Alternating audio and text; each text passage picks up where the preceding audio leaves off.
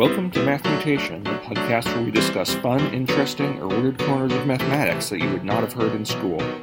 Recording from our new headquarters in Wichita, Kansas, this is Erik Seligman, your host.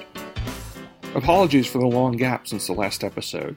As you just heard, we've been relocating Math Mutation headquarters across the country. You can probably guess that this involves lots of details to handle.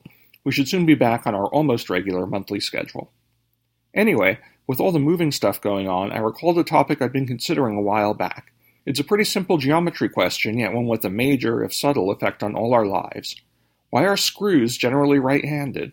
If you've ever had to screw something together, you probably remember the saying lefty loosey, righty tighty, which reflects the common design of these basic and universal tools. Screws are typically considered one of the basic six simple machines, along with inclined planes, levers, pulleys, wedges, and wheels. So why are they almost always designed to rotate in one direction? With a quick web search, it seems almost unanimous that this convention derives from the typical handedness of humans. If you're right handed, then a right handed screw is easiest to screw in. It's just as easy to manufacture screws in either direction, but when they first became standardized, with the Whitworth design in 1841, a single design became ubiquitous.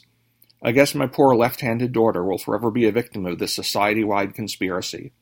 But the more surprising fact I discovered when researching this topic is that left-handed screw threads do exist and are used for a variety of specialized applications. Perhaps most obvious is for situations where the natural rotation of an object would tend to loosen a right-handed screw. For example, the left side pedals on a bicycle, certain lug nuts on the left side of cars, or connections that secure other machine parts that are rotating the wrong way. There are also cases when it's useful to couple a left-handed and right-handed connection in a pipe fitting, for example, so rotation in a single direction helps connect at both ends. Less obvious usage is for safety. In many applications involving flammable gas lines, the connections for the gas line use left handed rather than right handed threads, so nobody connects the wrong type by accident. On the other hand, a few of the uses described just seem kind of silly, though I suppose they were for valid reasons. In the early 20th century, many lamps used in subways were specially designed to have bulbs that screw in with left handed threads so nobody could steal them and use them at home.